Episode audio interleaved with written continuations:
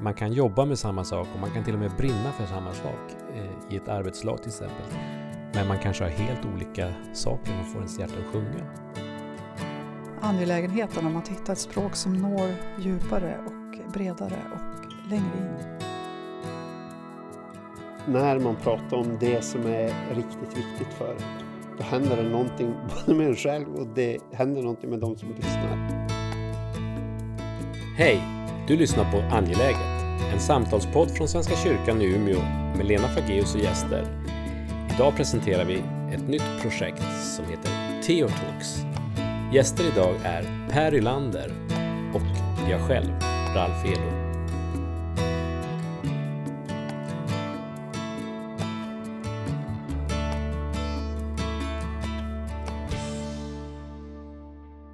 Då vill jag hälsa er som lyssnar, dig som lyssnar, välkommen till Angeläget. Idag så har jag två gäster i mitt rum. Eh, och det är Ralf Elo som är jobbar med kommunikation här i Umeå, på Svenska kyrkan i Umeå. och så har vi Per Ylander som är kyrkoherde i Sävar Holmöns församling. Alltså jobba som präst och arbetsledare där. Vi ska föra ett samtal omkring hur man... Eh, eh ja, men eh, vad behöver vi prata om? Och hur, hur, hur når vi de där äkta och nära och viktiga frågorna i mänskligt liv? Men innan vi släpper lös oss i det här samtalet så vill jag tända eh, ljuset precis som vi brukar göra i de här poddarna. Ljuset som är som en symbol för vårt samtal men också för Guds närvaro. För så vill i alla fall jag tänka, att när man sitter och pratar så finns det en ytterligare som är med. Ja, det som, det som gör att jag har bjudit in er idag det är ju för att vi, har- dels är det för att vi har ett jättespännande projekt ihop som vi alldeles snart ska prata om. Men vi ska börja i en annan ände. Vi ska börja i änden av, um, ja men, hur ska man formulera nu detta? Ja men det handlar egentligen om formuleringar. Hur, det är ju ganska självklart att prata om kyrkliga, andliga, existentiella frågor med den som lever i kyrkan. För då har vi berättelserna och vi har tematiken och vi talar om de stora stororden eh, hela tiden egentligen. Men vi kan också förlora oss i det där språket så att det blir helt obegripligt egentligen kanske till och med för oss själva men vi anar någonstans vad det handlar om. Men eh, jag tror att vi, vi kan säga att jag vågar mig på att säga att vi tre delar den där eh, angelägenheten om att hitta ett språk som når djupare och bredare och längre in. Men ni får gärna berätta hur det, hur det kommer sig. Ralf, du får börja. Ja, men jag tänker på det du säger att vi, det är många människor som, som eh, alltså att vi behöver bli relevant i det vi säger. Att, eh, för många människor så är kyrkan ett högt hus mitt i stan. Eh, och man ser inte riktigt liksom behovet av oss. Eller man, det är inte relevant i min vardag, jag lever på. Och, eh, och risken är att vårt svåra språk har gjort att många kanske har svårt att relatera till vad vi, vad vi pratar om. Och vad vi vill. Mm. Men kan du säga någonting om hur det kommer sig för dig personligen att du har liksom intresserat dig för de här frågorna? Ja, det bottnar ju i min, i min egen personliga tro. Eh, och som gör att jag tycker att jag har upptäckt något, lärt känna någon eh, som jag vill dela med, med andra. Att andra ska få, få dela den, den relationen som jag har fått med Gud genom livet. Eh, och många gånger så är det ju svåra saker att dela för att det är personliga saker och det är känslor och det kanske är saker som kan tyckas konstigt och då kan det vara svårt att sätta ord på det. Eh, Men viktigt. För mig i alla fall. Hur är det för dig Per? Jag funderar på det och jag tänker, tänk om det är att jag egentligen inte är uppvuxen i kyrkan. Utan och någonting som jag upptäckte när jag var 18-19. Och eh, därför så känner jag mig ganska så allierad med de som inte har ord för det eller inte har erfarenheten med sig. Eh, och jag känner att jag på något sätt vill göra det möjligt för fler att kunna ja, men hitta orden och hitta erfarenheten. För jag tänker att det här som handlar om mening eller sökande efter mening tror jag typ alla längtar efter och har behov av. Och eh, i, i vårt liv så tänker jag att det finns som, om man, om man tänker om tron eller om kyrkan, att det är som en stor katedral. Men olika människor har olika ingångar. Det finns de som har gått i katedralen i hela sitt liv. Och för dem är det bekant och meningsfullt. Men för någon annan så är det, det är skogen som är deras katedral. Eller elden eller de närmaste relationerna. Eller poesin eller böckerna eller filmerna eller musiken. Det kan vara tusen olika saker som är deras ingång i katedralen. Men jag tror i princip alla men jag kanske är naiv. Men jag tänker att alla vill eh, det som är gott, rent, sant, evigt. Och att man längtar efter att hitta ord för det. Och jag tänker att tron har ju ord för det. Å andra sidan så är det ju också att vi måste ju se att vi, vi har inte ensam rätt på orden.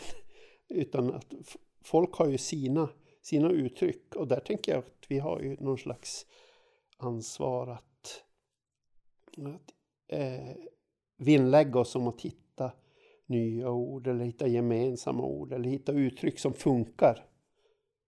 Och där håller jag med dig Ralf om det här med att hitta ett relevant språk. Och, så att det blir begripligt eller att vi kan ha ett meningsfullt samtal. För jag kan ju känna att jag, har ju... jag är ju som uppfödd i kyrkan och alltid varit i kyrkan sedan barn och hela mitt vuxna liv. Och där känner jag att jag har ärvt ett språk mm. som, som jag förstår och som de som jag går i kyrkan tillsammans med förstår. Men det är långt ifrån säkert att mina grannar förstår vad jag pratar om.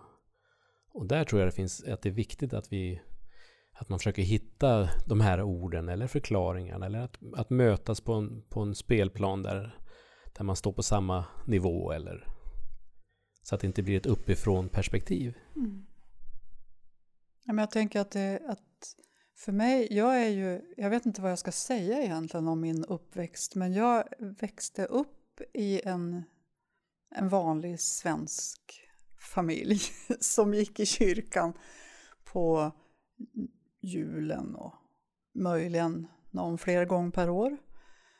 Men sen så blev det en sån här svår situation i familjen som gjorde att jag, jag letade mig som åtta, nioåring en egen väg som blev kyrkan. Eh, och den har rört sig via några olika samfund men eh, landat till slut i Svenska kyrkan. Och Ja, vad skulle jag säga med det då? Jo, men alltså att det finns någonting med det där med att, att eh, jag tror att för väldigt många så är, så är sökandet efter katedralen, jag gillade din bild av den där eh, att vi har olika katedraler men att men kanske vågar vi till och med säga att det finns en längtan efter en katedral hos alla. Och att den kan se olika ut. Och ibland så tänker jag att det, att det är alldeles förfärligt att vi eh, nästan chikanerar den där katedralen i människor genom att inte räkna med att den finns eller inte tro att den riktigt finns. Utan man, det kan få vara hur trivialt och, eh, som helst. Som om inte människan är mer. Jag tänker också att vi, det som jag tror finns som en slags risk när man, är, när man har ett inifrån kyrkan perspektiv är ju att det blir inifrån kyrkan. Och att det då blir ganska svårt att, att relatera till för den som inte rör sig i, i kyrkans världar. Um, ja, men det, redan i det här samtalet så pratar vi som om det är vi och dem. Och hur får vi det till att verkligen bli, bli vi? Jag tänker att vi är mycket, mycket, mycket större än några. Ja. Utan jag tänker egentligen att det är de allra, allra flesta som vill hitta språk och hitta ord för ja, men, sina liv. Ja. Och det, som kan bli det är ju någon slags blygsel att man inte vågar prata eller mm. men man kanske måste ha druckit lite grann eller man måste vara i en kontext där det är okej, okay, där jag inte känner att jag blir infackad i något för att jag vill prata om min katedral. Mm. Eh, och då tänker jag, det är ju någon slags övningsämne också att prata katedral. Mm. Alltså prata om vad som är viktigt i ens liv och mm. dela det med, med människor. Och då tänker jag att om, om, jag, om jag delar det som är viktigt och hittar någon slags men, sätt att prata om det mm. som känns roligt eller äkta eller bra. Då tänker jag, då gör jag det också möjligt för andra att prata om sin katedral. Mm. Och då måste jag ju också i stor respekt ja, men, lyssna och se ja, men, hur, hur tänker du och vad menar du?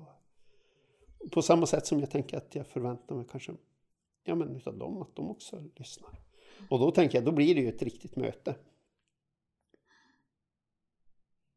Men när du beskriver det så där, då är det ju som att ja, men eh, den här sidan av oss, den är inte precis det som man lägger ut på sociala medier eller, eller det, det är inte precis det där som, utan det är det nära mötet som, för, som förutsätts för att det ska och ett delande och en ömsesidighet.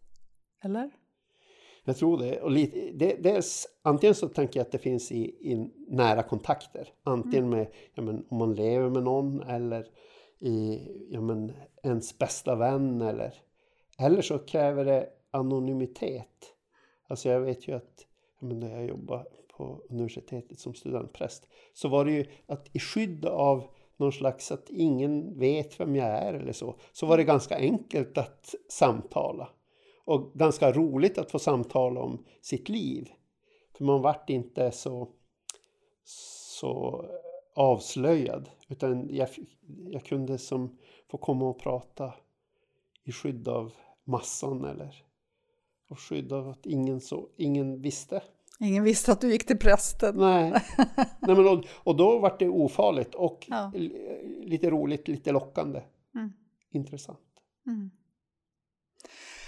Ralf, jag tänkte att eh, alltså vi är, när vi pratar om det här med att nå, att nå och öppna för att många ska, ska kunna se att vi delar samma verklighet och samma längtan efter katedralen i oss och omkring oss så pratar vi ibland om, om eh, olika grupper, gula och gröna och röda grupper.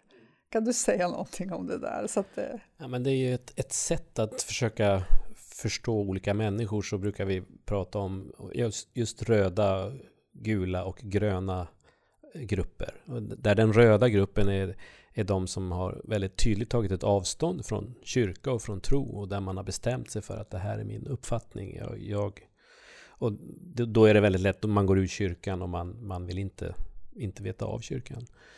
Eh, det är en väldigt liten grupp som är, som är, mörk, som är så mörkröd. Och sen finns det spektra över till ända bort till grönt då, där de mörkgröna är de som går till kyrkan varje söndag. Eh, som kanske inte ens tittar i predikoturen vem som ska delta, utan man går till kyrkan för att man, man ska göra det på söndagar. Det är de mörkgröna. Det är inte heller så stor grupp. Men sen finns det en grupp som går ifrån grönt till rött via gult. Som är en ganska stor grupp människor i samhället. som Man lever sina liv, man... Eh, Ja, livet rullar på. Kyrkan finns där, man går dit på dop och man går på bröllop kanske. Och man kanske går på någon begravning.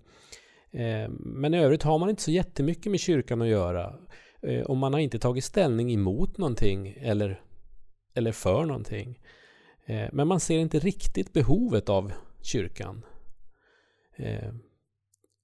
Och det, är, det tror vi är, det är en väldigt stor grupp och det är en sån grupp som, som man skulle vilja nå. Eh, och få presentera vad, vad kyrka är för någonting. För ofta så har man då, när man hör ordet katedral, då ser man det hö, högsta huset i stan. Eller man ser begravning eller, eller dop. Men att det finns så mycket mer. Eh, så att vi försöker, det är så vi försöker man kan ju inte dela och det, det, finns verkligen inte fasta linjer eller gränser mellan de här grupperna utan de går verkligen ihop. Och man kanske är jättegrön och man går mot gult och över till rött och man kan gå tillbaks till grönt igen i livet. Men det är ett sätt för oss att se eh, när vi tänker hur vi ska kommunicera som kyrka. Eh, och den här gula gruppen är ju de kanske inte kan de här stora orden eller förstår dem, för de möter aldrig dem.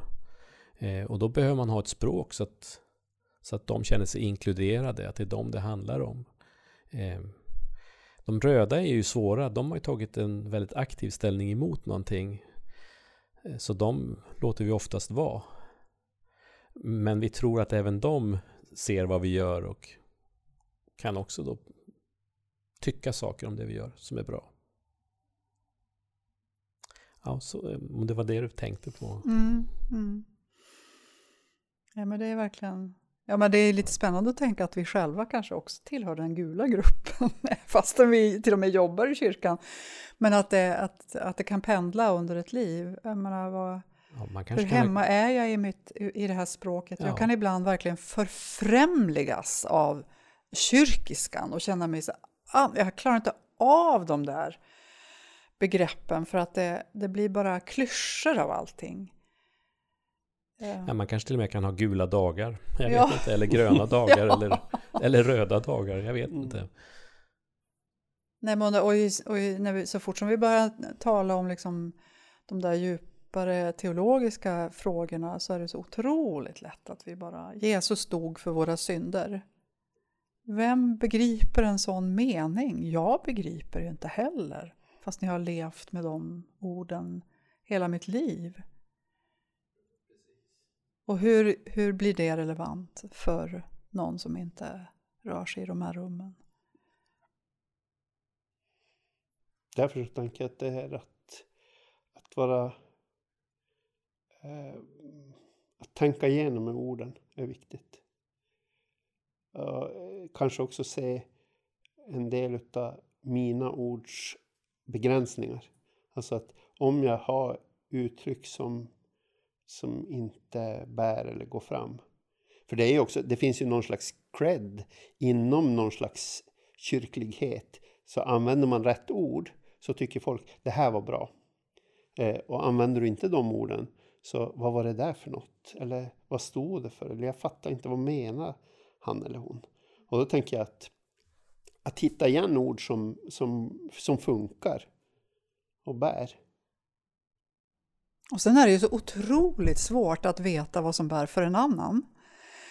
Alltså jag, jag tänker på en berättelse, jag, jag, kommer inte alls ihåg vem det var som berättade det här.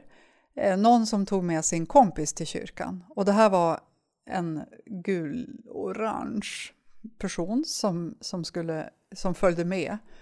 Och kompisen som då tog med henne i kyrkan var jättenöjd med att det var just den där prästen. Och efteråt så var hon också helt lyrisk över att det var så väldigt bra gudstjänst och bra predikan och allting var liksom klockrent perfekt. Och den här, hennes kompis kom ut ur kyrkan och sa Nu blev jag påmind om varför jag inte vill gå i kyrkan. Det, varenda gång ska man... Och så räknade hon upp saker som hon hade sett så att vi också, alltså, ja men, som handlar om liksom kyrkans historia med det patriarkala och uppifrån och makt och som på något sätt ryms i våra rum och som när man lever i det så ser man inte. Men det är också så otroligt svårt att nå, nå fram med ett språk som vi kan dela. Fast där tror jag att de där röda behövs därför att Alltså de röda kan ju påminna oss om alltså, gamla dåliga vanor. Mm. Säga, men vad håller ni på med? Och då tänker jag att då behöver man ju kanske rannsaka sig och säga, vänta nu, det där kanske inte riktigt, det funkar inte, det funkar inte ens för mig.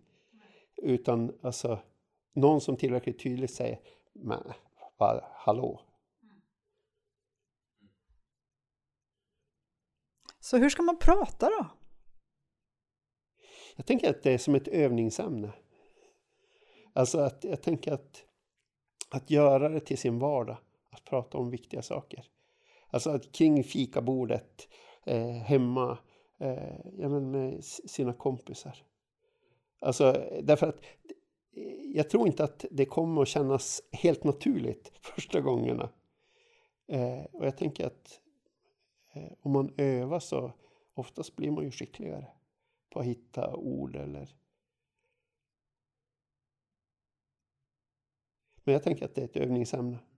Jag, jag tänker på, jag har umgåtts med, med barnbarn en vecka nu och haft en nioårig pojke vid, vid, vid matbordet eh, varje dag. Och han, när vi vuxna går igång och börjar prata om sånt som vi tycker är viktigt så sitter han så här och bara sätter eh, hakan i händerna och tittar liksom djupt koncentrerad på oss och är med i samtalet. Eh, otroligt fascinerande att se att han är så eh, intresserad av, eh, ja men för vi pratade om existentiella saker. Och att vi, jag, jag, jag tror att det mycket väl kan vara så att man blir också skolad i familjen. Hur pratar vi hemma med varann? Är det igång med vår, i vår familj, de där samtalen? Eller hur ser det ut? Fast då du säger det, då tänker jag ju lite grann på ja, men, något vi kommer att prata om. Nämligen, vad får ditt hjärta att sjunga? Ja. Alltså, när man pratar om det som är viktigt, när man pratar om det som får ens hjärta att sjunga. Då blir det så här. Då händer det något. Ja. Alltså, då, då, och då, då lyssnar folk. Mm. Det, är, alltså, det är skillnad. Mm. Även en nioåring? Nioåring, jag tänker alla. Ja. Alltså, men du måste prata om det som ditt hjärta är fullt utav. Det, är så, det, det här, det här. Mm. Du måste, alltså det händer något med rösten, det händer något med intensiteten. Ska vi gå dit då? Ja, vi provar. Ja. För vi har ju egentligen en nyhet som vi vill berätta, eller hur? Per, du får ta det. Du, var, du öppnade boxen. Vi jag tror vi, det var en, en blandning utav kreativitet och frustration eh, som gjorde att tanken föddes. Eh, vi sa vi måste, vi måste göra saken lite bredare. På ett sätt skulle man kunna säga katedralen. Mm. Eh, nämligen det att ja, men folk har så olika ingångar i frågor. Och då sa vi att ja, men det kyrkan Eh, Eh, presenterar eller pratar om eller vill belysa. Eh, ja men det är ju många olika saker. Och vi sa att ja men några de vill ju ha inspiration. Då måste det finnas. Någon vill ha stöd. Någon vill ha eh, kunskap. Ja men vad, vad, vad är detta då? Och någon tänker, ja men kommunikation eller pedagogik eller musik. Alltså att det måste finnas fler ingångar. Och då sa vi, men hur ska vi kunna göra det? För vi såg också att, ja men nu under corona så har det ju varit också, ja men då vi har varit tvungna att vara digitala. Att det har blivit mycket andakter och mycket digitala gudstjänster. Och de ser lite likadana ut. Eh, och ja men mycket är väl helt okej okay och ja men till och med bra. Eh, men det är lite för likt. Och då sa vi, vi måste tänka vidare och där någonstans så, så föddes ju en tanke om att tillgängliggöra ja, kanske lite svårare ämnen också. Eh, eh och, och, någonstans i en, i en kaffeautomat så föddes ett ord eh, som blev Theotalks. Eh, och, och då är ju kopplingen väldigt lätt att tänka TED Talks och det är också meningen. För TED Talks, eh, bara att höra TED Talks, då får man en, en bild. Eller många av oss får en bild, för många av oss har sett eller hört talas om TED Talks.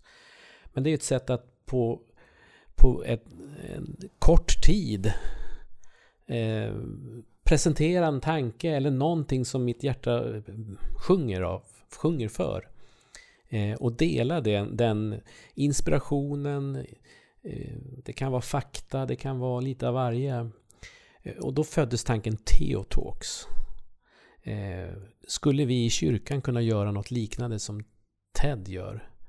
Eh, och, och, när vi bara födde, när den orden kom så tror jag det hände någonting i oss och vi fick liksom inspiration. Mm.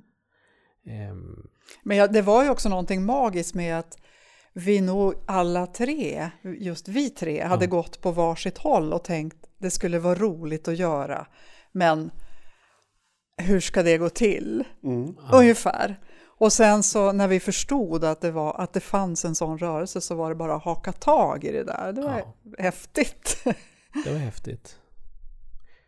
Och en av de första sakerna vi gjorde då var ju att eftersom Theotalks ligger väldigt nära i, som, som namn till TED Talks var ju att kan vi göra det här då? Får, får man göra det här? Eller gör vi intrång på någons varumärke? Vi vet att många stora organisationer är ganska noggranna med att det här, så här, här, att man inte får komma för nära för att förväxlas. Så, att, eh, så jag slängde ju iväg ett mail till inkorgen på ted.com och, och tänkte att jag får nog inget svar här, men jag kan börja här och ställa en fråga om det här är okej okay, och sen utifrån det får vi väl gå vidare till en jurist för att se om det är möjligt. Eh, så att jag skrev och berättade att vi hade tänkt att skapa ett forum för föreläsningar som stod på kyrklig grund. Eh, och eh, tänkte ju faktiskt att jag, jag, får inget svar. Det här är, det är för stor organisation för att någon ska ens läsa det här. Men fick ju ett svar bara på en timme senare från USA.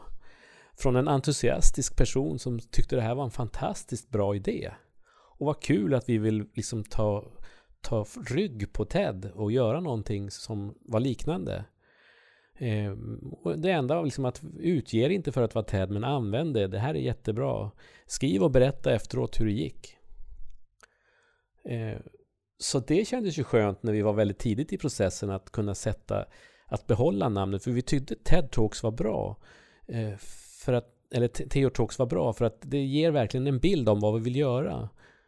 Korta, kärnfulla eh, föreläsningar eller berättelser utav människor. Precis, och, det, och det, då kan du få koppla på det där med vad får ditt hjärta att sjunga Per? Som du börjar med, vad, vad är det som, för det, det är verkligen ett uttryck som vi har också gått igång på. Vad är det som är speciellt med det? Jag tror ju att det handlar om att när man pratar om det som är riktigt viktigt för en, då händer det någonting både med en själv och det händer någonting med de som lyssnar. Jag läste en bok som heter Tala som Ted och då beskriver de hur han som var eh, borgmästare i Tirana i eh, Albanien. Han slogs över dels hur ful stan var och att det fanns så mycket kriminalitet, eh, otrygghet. Han hade varit konstnär innan han blev borgmästare och han, han sa vi ska göra stan vacker. Så de målade upp husen i klara färger och stan vart ju mycket vackrare. Men det hände också någonting med tryggheten i stan. Alltså. Ja, men de som hade haft stora så här, vindskivor för affärsdörrarna, de kunde, eller affärsfönstren, de kunde ta bort dem. Och, ja, men, det hade inte blivit fler poliser eller någonting, men det hade hänt någonting med stan. Och då tänker jag, idéns kraft. Alltså genom att se någonting och genom att realisera någonting så kan man förändra saker. Och då tänker jag, tänk att kunna förändra brottsligheten och tryggheten i en stad genom att tänka, vi gör den vackrare. Så jag, jag blev sådär, wow. Mm. Eh, och jag tror att det finns många wow i en stad eller i en landsbygd. Det är bara att få tag på dem eller se dem och att dela dem. Ja, att det finns många människor som bär en sån idé som skulle kunna bli... Absolut. Eller en sång, om man nu ska använda uttrycket där. Ja. Vad får ditt... För det som är, är ju att man, man ställer frågan vad får ditt hjärta att sjunga? Ja. Och att det är en väldig skillnad att säga vad arbetar du med? Ja, men då säger man mm. Eller vad brinner du för? Ja, då säger man det, det där. Mm. Men vad får ditt hjärta att sjunga? Ja, men då är det oftast mycket vidare och bredare att det är något eh, spännande med det där med vad är det som verkligen går, får igång vårt engagemang. Vad är det egentligen som vi vill eh, åstadkomma eller skapa eller se eller så. Att få fatt på det. Som ju inte bara borgmästare har, utan Nej, borgmästare har kanske mera, lite mera makt, men vi har väl den där, den där sången i oss allihop. Jag tänker att det är en ganska frigörande fråga. Ja. Alltså att ställa till någon. Mm. Naturligtvis måste det kännas som att det är ett okej sammanhang. Men Mm. alltså, vad, vad får ditt hjärta att sjunga? Mm. Att du, om, du, om du har tid att höra på svaret så tänker jag att det kan bli ett, ett fint samtal. Ja, för då finns det heller inga rätt eller fel. Nej. Nej, just det. Precis. Därför att man Det är kan- ditt. Man kan jobba med Mm. samma sak och man kan till och med brinna för samma sak Mm. i ett arbetslag till exempel. Mm. Men man kanske har helt olika saker som får ens hjärta att sjunga. Mm. Och det är varken, det ena inte rätt och det andra är inte fel. Det är spännande. Så när vi nu skapar och formar och startar ett Theo Talks så eh, är ju eh, startpunkten är i augusti detta år, 2021. Och vi eh, tänker oss att hålla till i Umeå på Väven. Och vi tänker oss att eh, pandemin är över så pass att vi kan ha en publik som kommer och lyssnar. Vi har åtta föreläsningar. Eh, ganska många namn är redan klara, men några är inte riktigt klara. Ska vi säga några namn? Jag vet inte. Jag vet inte heller. Nej, jag tror vi väntar med Vi det. väntar. kanske. Mm. Och så, men det kommer information, kan vi berätta, inom kort. Mm. Eh, och det är Umeå pastorat, det är Sävarholmöns pastorat, det är Församling. församling. församling heter det, men det är ju, ja. Eh, och eh, Luleå stift och Verbum. Och överallt där man liksom, Census. och Sensus som samarbetar omkring det här projektet. Men det är alla, vi är väldigt ivriga Ja. att jobba på med det, det är kul. Och, för, och det, jag tror att vi, våra hjärtan sjunger för det här. Alltså att, att låta orden få klinga och bli resonans i, i människors liv. Viktiga ord från personer som sjunger. Vi tänker ju också att ja, men det blir en festival. Men sen så tänker vi ju, vi vill ju fortsätta med det här. Och Mm. under vintern spela in. Ja, men kanske att det kommer ut. Och så småningom blir det som ett bibliotek utav ja, men, korta föreläsningar. 18 minuter. Mm. Eh, inte så långt. Men du kan få, ja men då du åker bil eller komma hem och lyssna. Mm. Eh, och då tänker jag att så småningom då det har gått något år eller så. Så kan man ju välja att ja, men jag är mest intresserad av den typen och den typen av frågor. Och så kan jag få tips. Och, ja, då det kommer någon ny föreläsning inom det området så får jag det. Får jag en påminnelse. Och vi tänker att det spänner mellan kanske den djupaste teologin till, till annat också som är rent praktiskt. Kommunikatörens Ja. arbetsdag eller kyrkomusikerns eh, eller vad som helst. Mm. Men tanken är att tillgängliggöra teologi och, och en del svåra frågor men på ett sätt som är lätt att förstå och lätt att ta till sig. Och eh, i ett format som, som man har tid att lyssna Absolut. som du säger, i en bil eller i, en, i ett par hörlurar medan man är ute och promenerar. Jag tänker också att det är bra att det blir någon slags blandning mellan men allt från stöd och svårigheter till inspiration och lätthet. Alltså att det, det är inte inom en, inom en genre. För ibland så kan det bli som att kyrkan blir som ett, jag höll på att säga, Kriscenter. kriscenter. ja. Och det tänker jag, ja men det är en fot. Men en annan fot handlar om ron och något handlar om elden och glöden inom, i, i livet. Och jag tycker det ska bli jättespännande att få höra de som har tänkt väldigt mycket över ett smalt ämne.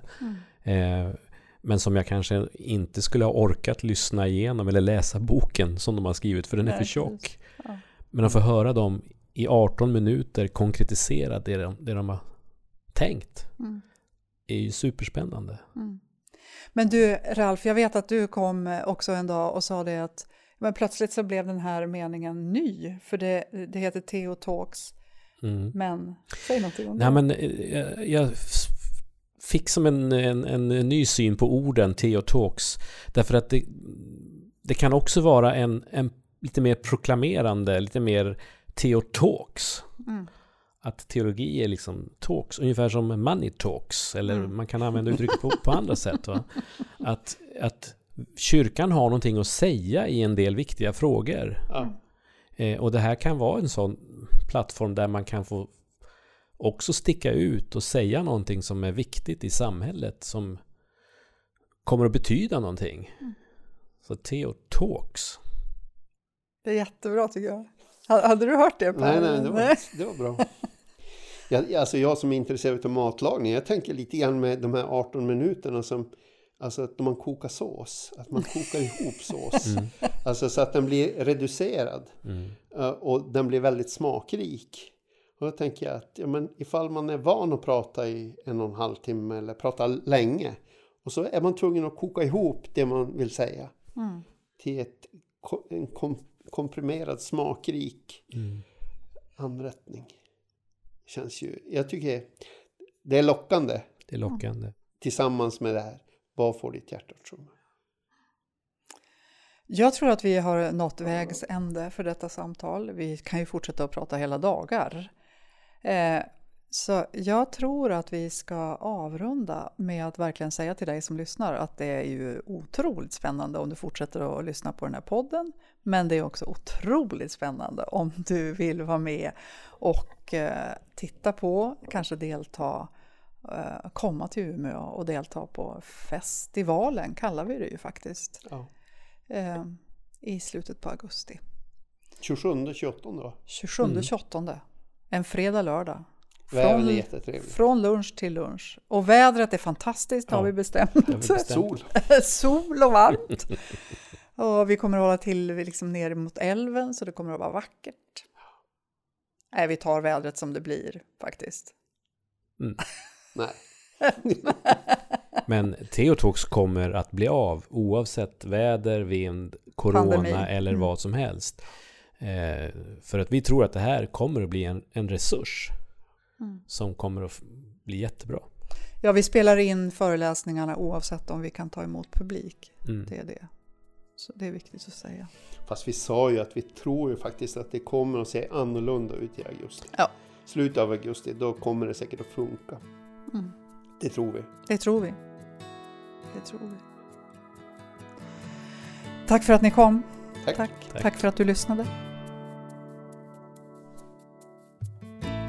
Du har hört Angeläget, en podd med Lena Fageus och gäster. Podden är producerad av Svenska kyrkan i Umeå. Vill du fortsätta samtalet når du oss på Svenska kyrkan i Umeås Facebook eller via e-post till umia.kommunikation.svenskakyrkan.se Tack för att du lyssnade.